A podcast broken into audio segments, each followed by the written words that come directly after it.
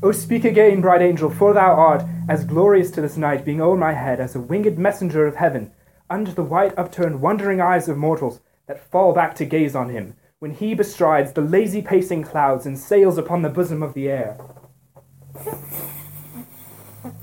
O Romeo, O Romeo, wherefore art thou, Romeo? Deny thy father and refuse thy name, or if thou wilt not, be but sworn my love, and I'll no longer be a Capulet.